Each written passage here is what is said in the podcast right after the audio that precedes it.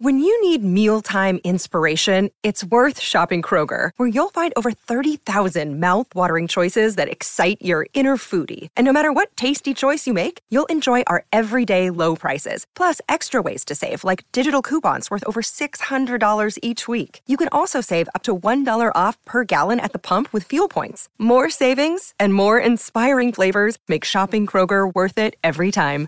Kroger, fresh for everyone. Fuel restrictions apply. Música You know, the other thing about King is we know him so much from his speeches and this elevated language that you always use when you're talking to like the masses. In Anderson's dramatization, of course, he's a lot more colloquial.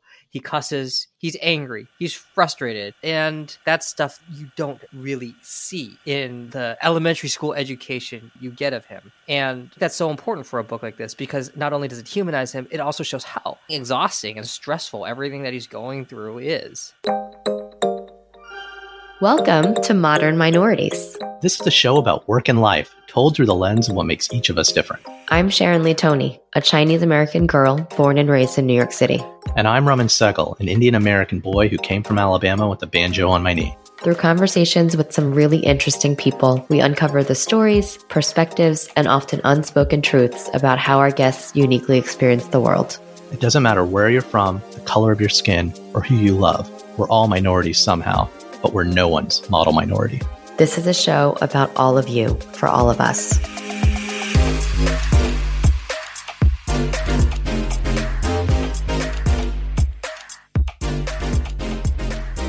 Hey guys. In honor of MLK, we decided not to simply just put that very famous speech to our hip modern minorities beat. Instead, we decided to really do our homework and do some reading. As you no doubt already know by now, I host a couple of other podcasts, one of which is my not so secret underground show Quarantine Comics, where each week reporter buddy and friend of the pod Ryan Joe and I read some of comics' greatest works, well beyond superheroes. You should definitely check it out at qtdcomics.com if you want to hear me nerding out even more every week and hear about some rad comics that you totally should be reading. Sharon even makes a few guest appearances every now and again. So, for MLK, one graphic novel I've been really wanting to read for a really long time is King, Ho Che Anderson's 1992 unflinchingly honest and unauthorized biography of Martin Luther King, which goes well beyond the speeches and the legend and really gets into the real struggles that the man faced, personally and professionally, on his life's mission. Ryan also snuck in the graphic novel Godhead, another related book by Anderson, so stick around for the entire chat as we compare and contrast the two. And don't worry, Sharon and I will be back next week for more super awesome modern minorities conversations.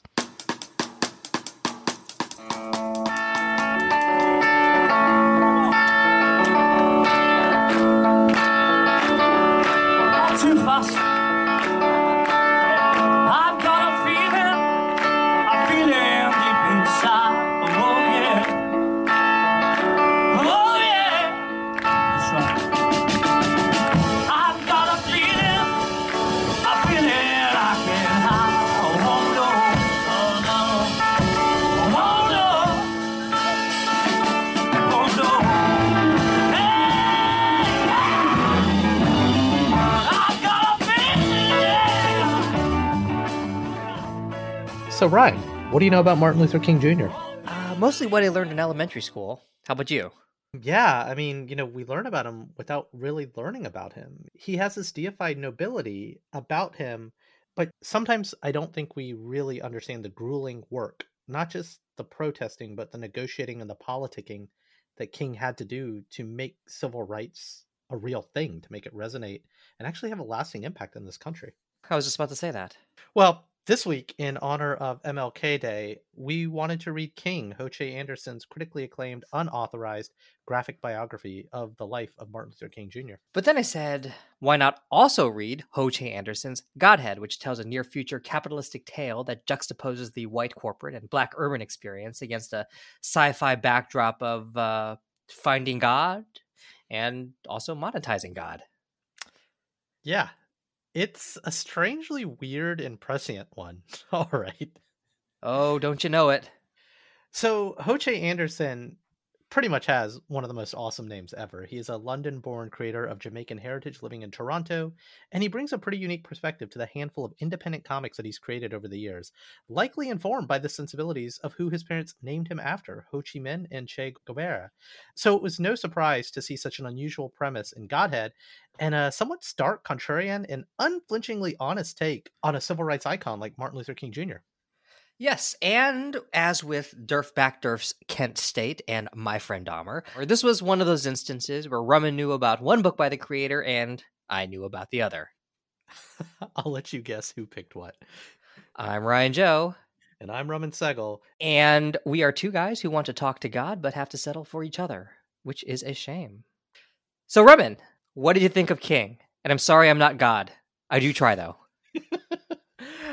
um, well, look, uh, I think most folks know I actually grew up in Montgomery, Alabama. So while there is a special kind of racism that permeates the South, growing up in Alabama, you really couldn't get away from the history of the civil rights movement. Everyone has state history, but our state history is rooted in the Civil War, Reconstruction, Jim Crow, the civil rights movement. So I've actually visited Dexter Avenue Baptist Church where Dr. King organized. I've been to Selma, but you know, at the same time, there's this weird duality to how we recognize history in the South. Uh, what do you mean?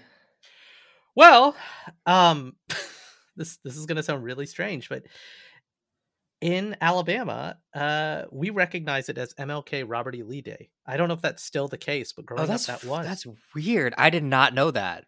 Yeah, and that it is, was that is nuts. yeah, and honestly, it wasn't something I knew was a strange thing I didn't realize how fucked up it was until I moved up north, like for work. And it's it's not just about the Confederate statues, but honestly, high schools are named after Confederate heroes. Like two of the biggest high schools where I grew up were Robert E. Lee High and Jefferson Davis, who was the first president of the Confederacy. Uh, you know, we did have schools named after black icons as well but it's this duality and it's a dangerous kind of both sidesism that can warp even a brown kid's perspective on on history growing up. Yeah that, that's kind of uh that is i'm just curious how did it how how did it warp your perspective and then at what point did your perspective change? Do, at what point did you kind of realize what a weird dichotomy it is to have mlk day and robert e. Lee day? Well it's like um, a fish doesn't know it's in water you know that that's I, I can't mm. explain it. I'll, I'll, give you another good example. Um, growing up, we had a lot of flags because my parents um, are of international origin. My dad's from India. My mom, all Indian, was born in Africa and was a refugee to England. And so we had lots of flags. We had American flags, we had Mexican flags, we had Canadian flags. My mom was a school teacher, a social studies teacher. And these are like little flags, like little two by three, you know, little flags on plastic stands. And one of those flags was a Confederate flag because my mom at some point had to teach Alabama history, so we probably had one from her classroom. Our next door neighbors were the reverse Huxtables, the prominent black family where the dad was a prominent lawyer and the mom was a prominent doctor. And one day I remember hanging out with my neighbor Milton and I was showing him all my flags. I was like, oh, hey, you want some extra flags? And I gave him one of the Confederate flags. And my black neighbor in a mostly white neighborhood had to explain to me why that was fucked up. And we were kids. And I have lots of stories like that that while I was living there, after I left, um, and I, they don't happen as frequently now that I've been out of the South for the better part of almost like 20 years. But it, it, to, to bring it back, it, it's just like you can't deny the impact that MLK had on history, culture, and yeah. society, especially in the South. Well, you know, it's interesting for you, you know, how it got so normalized, and it kind of underscores how huge of a task Martin Luther King Jr. had in front yes. of him when he was trying to change things.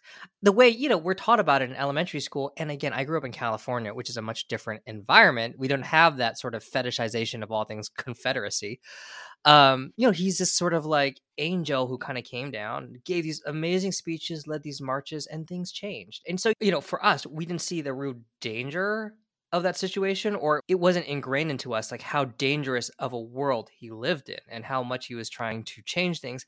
And we also certainly didn't understand how much politicking he had to do and how hard it was not just for fear of his physical well-being but also there was this whole thing about his professional reputation his ability to execute on these ideas to convince people not just white people but also people within his own organization. or the many organizations. not the many, yeah, there were many organizations, and he had to kind of get them all together. And you know, he never really fully did. There were a lot of people who thought that he was too soft, and I think that's something that Ho Che Anderson's book conveys really well. I, I initially thought reading it that it was going to be a deconstruction of King's personality, but that's not really what he's trying to do. I don't think what he's trying to do is he's trying to show how all of the maneuvering that King had to do in order to position the civil rights movement so it could actually be effective.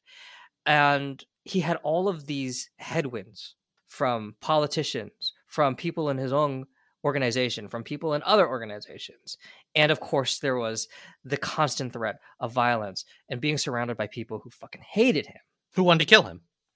Or he'd be in a room with a certain person. And there was a really good movie um, that came out a couple years ago, I think based on a Broadway play called All the Way, where Bryan Cranston plays Lyndon Johnson to Martin Luther King in the civil rights era. The HBO movie um, is called All the Way.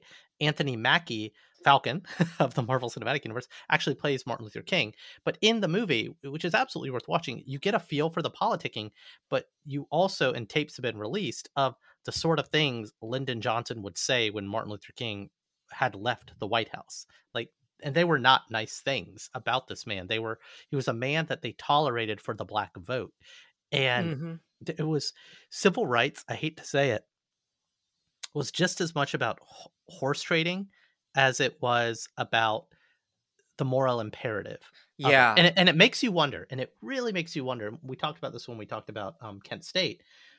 So when we look back on history, and, and again, this is an interpretive history, but when we look back on our own history, the one that we're living in today, what sort of stuff is actually happening? What are we going to discover when you and I read a graphic novel about 2016 to 2022, right? Like what things are being said? It's um it's kind of mind-blowing to kind of see this. Anderson, and uh, you know, we should be clear. This is a fictionalized account, right? So I, I don't want to present Anderson's version of King as the truth, um, the factual truth. But what he does convey, as you mentioned earlier, is the horse trading aspect of the civil rights movement. It wasn't all nobility and altruism. There was a lot of political opportunism with when King would talk to people he thought were allies, like Mayor Daley, for instance. And as things happen, sometimes King actually ends up getting screwed. When he leaves Chicago in Anderson's recounting, it's not victoriously. He gets a little bit of what he wants, but Daley is able to go back on his word. It's not a complete victory. And that's also something that I think tends to get lost in history. You know, we have these great heroes, but not everything they did turned to gold. There was a lot of failure along the way. And it's interesting, like after he gets the legislation outlawing segregation passed at the federal level, but after that, it's a much greater struggle as King tries to go beyond the South. Well, it's that last mile challenge that he faces. Yeah. Yeah. Yeah, right. Because he, because he's not as successful in Chicago. When he's there, he runs up against like, you know, even with the people he's trying to help, they regard him with suspicion. Who the hell are you to come in here and tell us what to do? Yeah, this us how to isn't the South. This isn't the South. This isn't the South, and they're a lot more militant. The groups up there are a lot more militant and aren't as um, sympathetic to King's nonviolent way of doing things. And what's interesting is it's a changing time because a lot of these people almost viewed King as a relic at by this point in the story when he's in Chicago. Right? Yeah. They kind of slowly show the rise of the Black Power movement. And there were so many echoes. I had to like look at the published date of this book because this book was published in the mid 90s, so starting in 1992. But there's an argument that King has with some of the other civil rights activists in Chicago, some of his allies and some of the people that he's working with there, I believe. And they're talking about the power of slogans. And I couldn't help Mhm. but think about Black Lives Matter. It's a great slogan, Yeah. but it was a slogan that got twisted and turned against the movement that we live in today. That's where all lives matter came from, or blue lives matter. And it's just so interesting that King was like, I'm not sure how I feel about saying black power. Why can't we just say this instead? This thing that's been working for us so well. Why can't we? And King was a student of Gandhi's, right? And to be clear, Gandhi is no saint, but uh, the nonviolence, peaceful protest which you know he espouses why this works better why you can't antagonize and even in his speeches he talks about it the speeches that are transcribed in this book but he's coming up against such headwinds Yeah, that is a really interesting conversation. In part because the opposing side, you know, I don't think Anderson fully takes King's side in this. The people who are arguing for the Black Power slogan, they have a really good point. And actually, if you read Anderson's endnotes, he does mention he, he didn't deify King himself. So he came at this with maybe a more skeptical tone, or maybe like trying to look at all sides rather than trying to kind of king on a pedestal. And you kind of see it in that scene because the the other side that's arguing for you know this your nonviolent way it doesn't really work you can kind of see that point and there's this dramatization where king even starts to wonder if nonviolence works as well well you show him getting tired with it multiple Yeah, times yeah, at one yeah. point he's He's like at one point he's like i'm just going to go on the speaker circuit and make my money he says that at one point Mhm. at another point he's like fuck it maybe violence is the way. He literally Yeah. is self-doubting i mean he, the man shows up and it's interesting because even as this fictionalized character especially towards like the latter third king starts to seem lost in a movement that's larger than his life you know not his legend. That's And, uh, interesting yeah. I think yeah. No I, I I'm, it's interesting that you point that out because i think that's true right? Because in the, initially he is really the catalyst for everything up until maybe when kennedy is assassinated and then then it, that's a grueling squeaking it through with lyndon johnson right Yeah, yeah, and and then he, almost feels like one cog in a machine, and not everyone is is willing to do it his way. And in a way, like even towards the end, as he's kind of doing these marches, there's this feeling of desperation. Now, I don't know if that's factual or if that's Anderson's interpretation of King's kind of like final final days, his final movements in but- memphis you mean yeah, well, it- memphis it- is memphis is pretty factual yeah it, it it but there is this feeling with king like he is exhausted he is tired and he's not getting the kind of result that he wants to get. Because this is going to sound bad but the society and the culture had moved past him.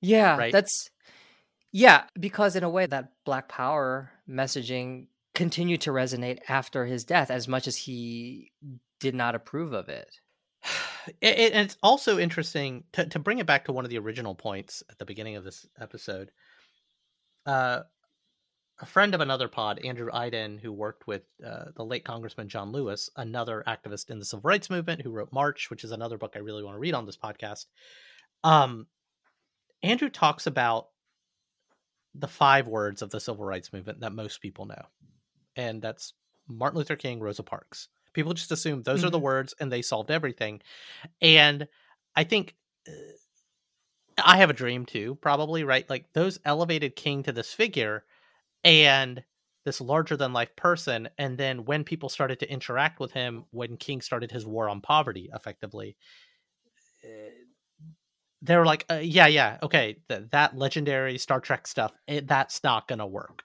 Like it's they were equating him with the five words right versus no the work that has to be done we have to march in the street we have to like bring all of our disparate organizations together student groups church groups gangs we all have to march together it's going to be a long slog. But i feel like everyone just assumed i don't know everyone just assumed that he showed up and everything was kind of better and that's what happened in Memphis, right? Not his assassination necessarily, but King's allies in the South asked him to come back down to the South and help in Memphis. And he agreed to because it was the right thing to do for sanitation workers who wanted to unionize, blah, blah, blah. But when he went there, chaos erupted because they didn't actually plan for it. They just thought King will show up and everything will magically work. And it clearly didn't. Hmm. that's interesting actually it's the whole idea of the the legend right of Mhm, who you mhm. are the mythology really kind of working against you Yeah, I, I want to actually touch on some of the details uh, that Anderson paints about King uh, because there's some really interesting moments, and I don't even want to talk about the art yet, but it's like there's wh- one of the stories that just kind of really hurt me in, in my heart when I read it was he's sitting around the house with his wife and his children.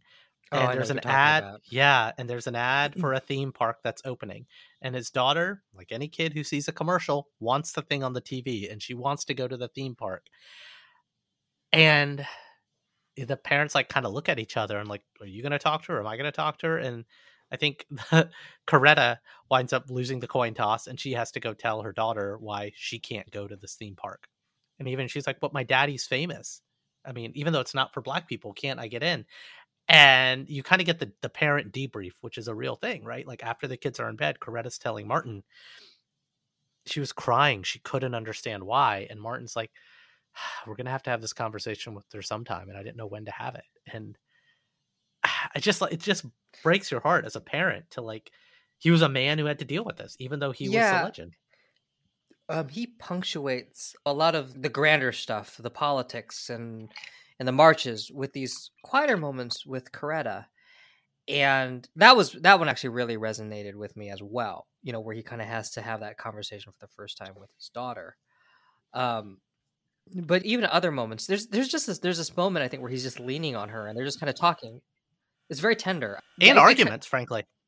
argue there are yes there are a lot of arguments as well about what he's doing and how he's always leaving um and again those moments don't really define the book but they help in a way kind of humanize king in a way. You know the other thing about king is we know him so much from his speeches and you know it uses this elevated language that you always use when you're talking to like the masses. And in anderson's dramatization of course he's a lot more colloquial. He cusses. He's angry. He's He seems like a cool dude. He seems like a cool dude to hang out with and have a podcast with, actually.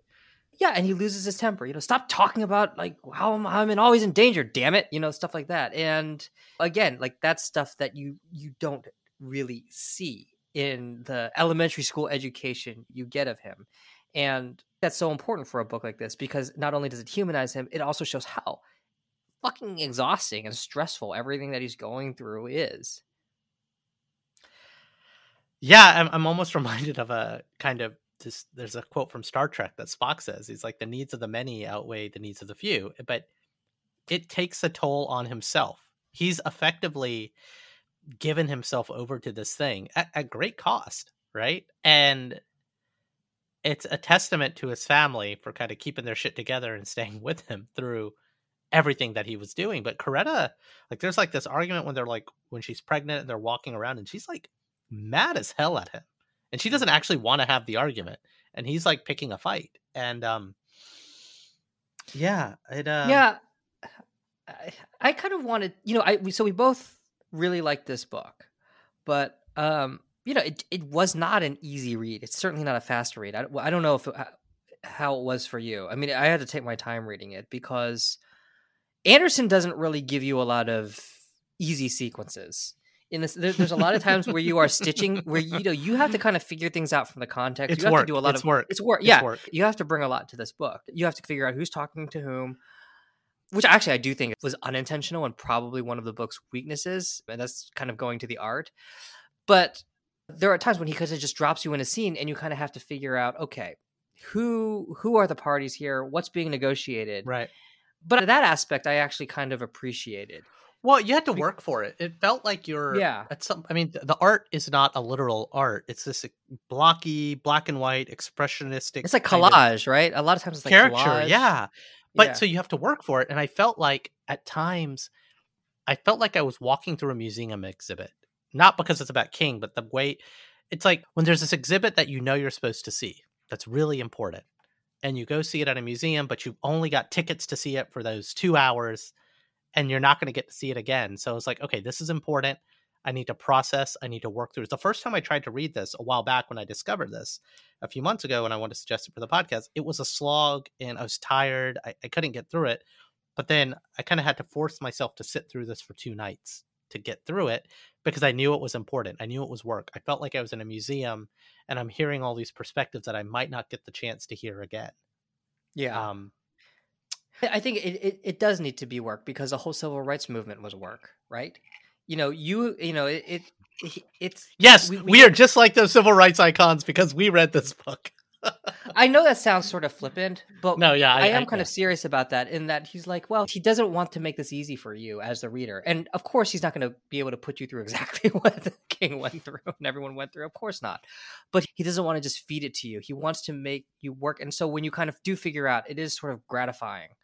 I do think sometimes the book is unintentionally difficult to read. I think sometimes like not knowing who's talking to whom. And, and I think this is because from an art standpoint, there are a lot of these like long shots where you have like this overhead shot maybe of two figures in suits talking, and because they look identical, you don't know who's saying who's Well, talking in to some whom. Or in some cases, it was hard to tell if they were white or black.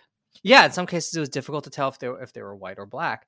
Um, th- that actually changed after the Kennedy assassination Mhm. when he introduced color, and I don't know if that was just Ho Chi Anderson trying to make a statement there, or if he just was like, "I can do color now." Well, it was released But- as as three issues or three volumes, and what's interesting, yeah, at some point halfway through the book, King's speech is in blue, and so you always yeah, and that's I actually kind of appreciated the color coding because that actually made it very clear who was talking and when. I well, what I will say about the art though, it was almost kind of like this interpretive jazz. Uh, it, it like erupted from the page almost, and be it the high contrast, everything being kind of flat.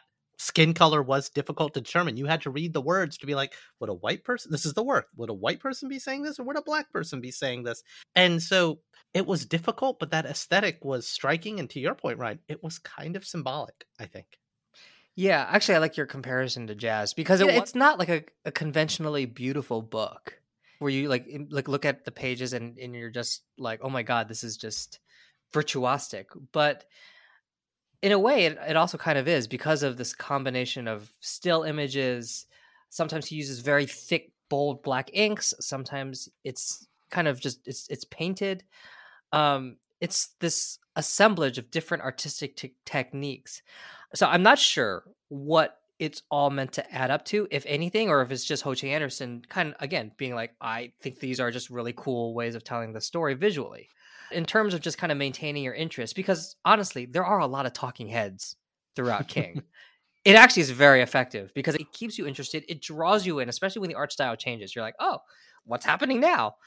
Um, What in some moments, some of those talking heads, it was documentary style. It was like a nine panel grid of Mhm. nine different talking heads, all processing the exact same moment in a point of view, and they were all disagreeing with each other on the Yeah. take of what King did or what was happening at the moment. Yeah, that that kind of just underscores how polarizing King was, not just to the people who were, you know, racist and all that stuff, but again, even to people In the movement, uh, yeah. in the movement and being to people who he was trying to court in terms of getting them on on on his side. So one thing I really admired about this book, and it, it's a small thing. This is to sound really dark, but how King's assassination is handled, because he was assassinated in Memphis, and it, there's a couple of moment things about it. We all know King was assassinated. I actually couldn't remember if he died in Memphis or Chicago. So for the latter third, or even like the last fifteen percent of the book, when things are really going sideways and south for King, I'm just like waiting for it to happen. So there was so much tension at the end, and I probably should have known he was assassinated in Memphis. Spoiler alert on history. But then he's assassinated, and the book just ends. Boom, you're done. Because honestly, there's like this sense of drama to end the story abruptly, leaving all that unfinished business around us. Because, you know, it's our job now. It's over. What are you going to fucking do? Yeah, right. It literally just ends once he's assassinated. Story is over. And I appreciate he doesn't have this sort of like, oh, this is what he meant to the movement, which mm-hmm, mm-hmm. often happens with these sort of Biographies. biographical stories where the guy character dies prematurely. Uh, uh, but anything else would be unnecessary. Everyone knows what King meant. And so it, it is kind of appropriate that his life is just literally just cut short. And that is the end. Well, speaking of books that were cut short, let's go to the future, Ryan. yeah, okay. Because you pulled a Rusty Brown on me again, dude. Come on. Yep. So for the, the other book that we read is Ho Che Anderson's Godhead, Volume One, which is very, very different from Ho Che It hang on. To be clear, Volume One is not in the title, Ryan. If Volume One was in the title, I might have pushed back on having to read this book.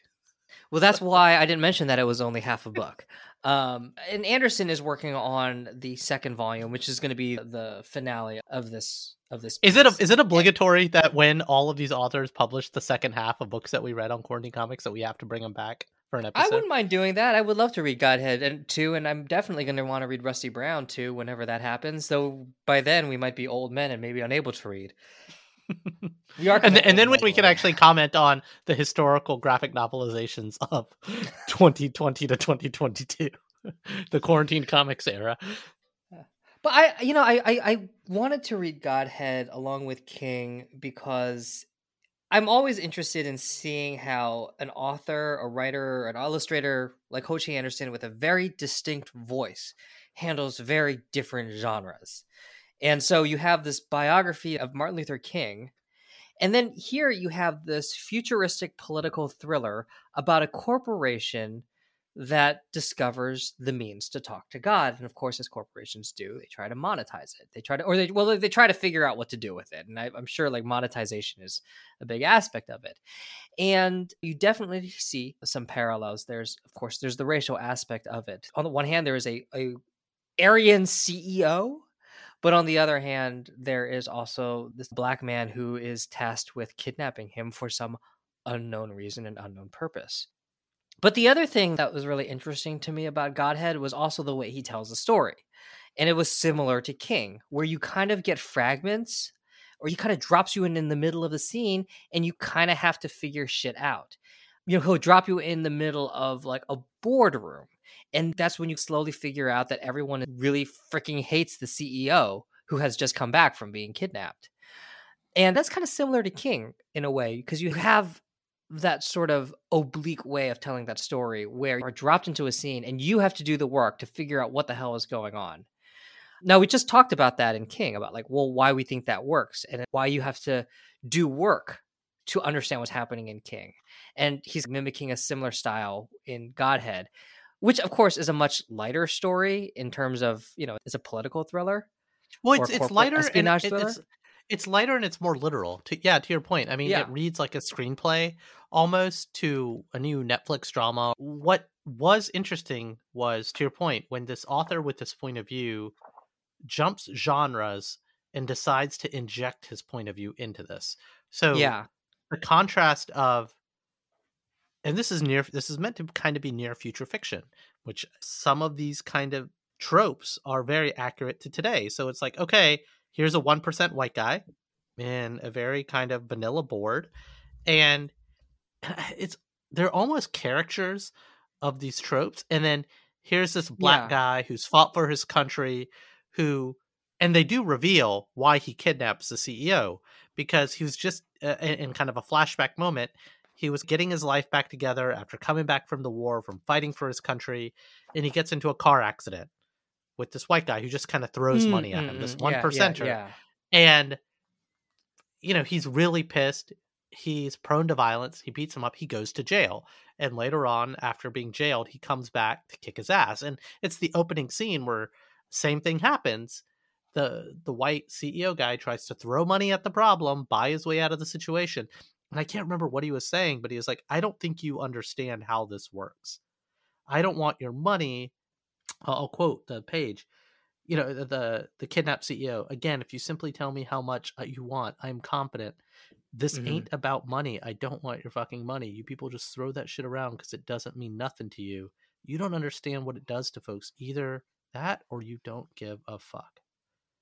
And that moment that first scene was ar- arguably in my opinion one of the most powerful scenes in the book. I didn't know what was going on. It kind of revealed itself later on when we found out why he was like this. At first i thought he was just this dark mysterious killer guy who's above money.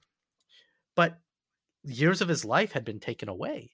And i, I think what anderson's doing is he's processing trauma and aggression that a culture feels and injecting it into this story injecting it Hmm. into this kind of like sci-fi narrative and I, we don't know where how it's going to end you know we don't know the means of why he's recruited by this shadowy cia like cabal to take out the corporation but Yeah. i don't know That's what, yeah, that's what I meant. Like, what is that group's motivation in terms of? But again, that's just a plot point that I'm sure will be divulged later but, on. but, but what you said thing- earlier, but, but, but, but the question is, I wonder, Ryan, is the plot point in part two going to deliver on kind of the symbolism in the commentary, or is it just going to be kind of a sci-fi plot Yeah. resolution? I don't know. I mean, given Ho Che Anderson's ambitions, I would certainly hope the former, um, especially given what he sets up. And there's like a lot of very interesting biblical allusions. Also, I mean, obviously, Uh, there's the corporation is literally this giant tower that looks like the artistic representations of the Tower of Babel. And of course, this corporation is has this tool where they're literally trying to get it to work so that they can talk to God. I wonder what's going to happen to that freaking tower. Uh, Grant Morrison in his JLA run had a, a story arc named Babel. which wh- which one was that one? Oh It wait, was- that was the Angels, right? That was the No, Angels. no, no, no. No. It's when Rachel Gould removes something in our limbic system's ability to talk. But actually, you know, I mean, Anderson does kind of have that sort of weird, unique sensibility that I think Grant Morrison has as well. I mean, he definitely has this sort of like madcap style, especially with Godhead, right? He's bringing in a whole bunch of weird genre elements while also trying to tell a serious story. Like, there's a scene where the director of security introduces the CEO to these new protector robots and they look like they look ridiculous. they look like the sort of robots you'd see coming out of Image Comics from the 90s. And there's no commentary about that. It's just there. And I'm sure that Anderson knows it's fucking ridiculous. And it's there and it's in, in this very serious scene where the CEO and the head of security talking about like self-protection. So there's an element of the ridiculousness in Godhead. Well, even even like the elite Marines training together and the showers and the pranking and the you know no holds barred like cage match on the beach fight. Like, it just- yeah. it- there was that, and this is the problem I had with it. Like I know there's something deeper going on, but he's throwing all these familiar narrative tropes together and Frankensteining them, and you know I, I think some of it is also the art. I, I just I really have to pick on the art because look, Ho Che Anderson is clearly someone who commands artistic talent and but when he does his kind of literal style of what a 90s comic should look like that's literally what this felt like like a bad image comic just the art style versus and then you flip to the end and you find out that he actually wanted to paint the whole thing. The first scene is all painted that's why it's so visceral but when you see the other pages of the paint that he wanted to apply on top of these black and white pencils it would have had this more kind of abstract removed ethereal feel that king did have. And so that was another thing. So smashing together the tropes being a very kind of literal art style that's kind of felt like a 90s comic it pulled me out of it a little too much. And then the story ended early. So i don't know man. Yeah, that actually um is kind of what worked for me. of course it is You know, but but I I mean I take your criticism, right? Like the action sequences are really weird and stilted. It um he's not great at drawing the body in motion. it You know, reminded great at me doing- of the art from terror assaulter that book That's that what I was talking about. reviewed. Yes. We didn't review Terror Assaulter. and Terror we shouldn't Assaulter it's terrible It's I terrible. fucking loved. So I love Terror Assaulter Amwat, which Amwat stands for One Man War on Terror. It's a completely weird ass satire that came out soon after 9 11. Of course, it was published by Fantagraphics as well, but the art is very, very similar. And um, It's I don't know how it's to describe crude, It's yeah. crude, yeah. But to me, that's part of the charm and part of the interest. The fact that, you know, during the scene in the barracks, there's this dwarf who's running around with a grenade launcher telling everybody what to do, and everyone's taking it really seriously. Um, So, do you think I- the, the art the, the art itself in Godhead is a satirical kind of commentary, or do you think that's just how he draws when he does? I mean, honestly, I think that's just how he draws it. Um, no, I, I didn't get the sense it's, that it's a satirical commentary. I guess but we were talking about with King, right? You know, suddenly it turns into just color, and is that a commentary, or did he just like I just wanted to color these pages? You know, I, I don't necessarily think every artistic decision has a real reason behind it, other than maybe he just thought it was like a fun thing to do at the time. But I don't actually don't think the art is a satirical commentary because when you go look at some of the scenes that were painted on top of the original pencils, like it just adds a different veneer to the scenes. I think had the whole book been done in this kind of painted shadowy style, it would have delivered it in a much different way. And we talk about delivery, Yeah, like the pacing in which you read it, the format in which you read it on a tablet in issues, you know, all these things, the size of the book. It would have made me take it more seriously, I think. I think I agree with you because the line work is, as you mentioned, very very literal. It's it's these big, bold black lines, versus the the painted work. It almost kind of feels like a dream, right? Like you've sort of been dropped in this alternate reality. And this whole book, if you just explain the plot to someone, this whole book feels like a bad, weird dream. And it should be. Yeah, and if he had painted it all the way through, it would have been sort of like a weird dream, a political or espionage thriller. And then, yeah, once you start doing kind of the line work, it starts to blur the line. Like, wait, is this is this Are you being just like a serious? dumb Yeah. comic? Are you being serious? Yeah. Yeah. It's weird. Isn't that weird how that works? Like he could have literally, if he had just kind of painted over, like the, instead of doing inks, if he had just used paints, Well, it would have had a but it- completely different impact. I'm guessing it's a time thing, right? I mean, it. Oh, yeah, more I time mean, intensive. I mean, it took him forever to do King. I don't. If you read the end notes, you can you can actually see him slowly start to like go insane, like like 2001. I'm still working on this fucking thing. Why? You know, I'm sure like he's probably like there's maybe some of that's going through his mind with Godhead. Um, but yeah, I, I think yeah, a lot of what you didn't like, I liked.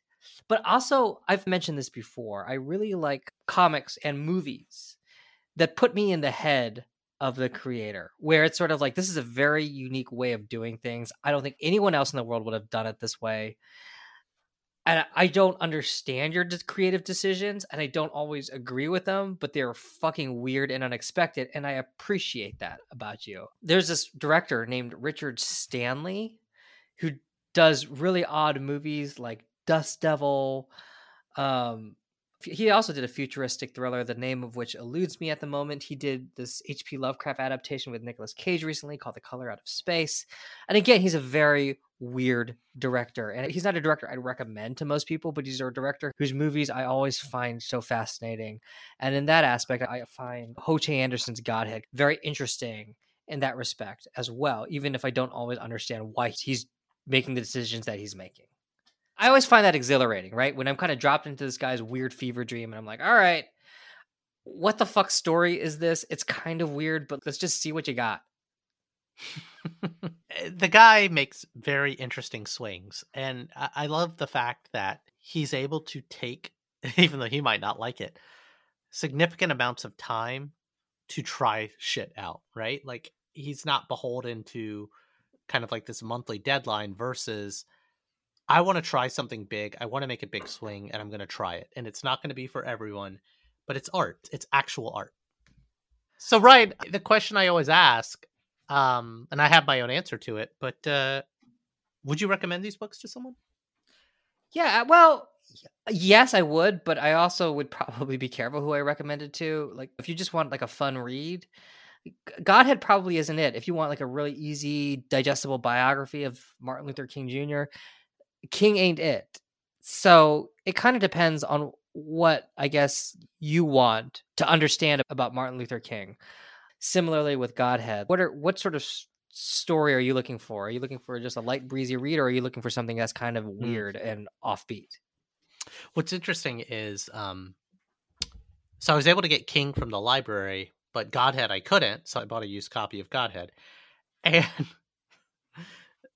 godhead isn't the book i want to own i'm literally about to buy a used copy of king online because i want this on my bookshelf i feel like king is required reading not just for schools but for everyone. It's you need to dig a little deeper than the five words of the civil rights movement and read king and read march. And godhead it just feels again let's wait till part two comes out right? Maybe there's this bigger meta narrative that has to come together but it felt kind of like a disposable interesting premise but this kind of disposable story because he kind of powered through it and just got it done right? Even from an art perspective versus delaying and taking longer like he was allowed to do with king I don't So- think it was disposable. Like as you said, he's kind of working out a lot of out a lot of no but the art as well like it was a thing that he spent less time on than he probably did other stories that he's done i've not read his other like three or four works but it's just interesting like you know i originally wanted to make this episode just about king and i'm open to kind of exploring where the author goes with something else but yeah i don't know I, I feel like king is the kind of book i'll revisit when godhead part two comes out i'll probably revisit part one before i go read part two but um yeah i don't know Ask me another question, Rumman. ryan what are we reading next week Next week we're reading the manga Vagabond, and it is about a real life samurai and basically about his life. It begins with him in the depths of utter despair and throughout the epic saga, you kind of see who he eventually becomes, how he becomes this sort of legendary thinker and warrior.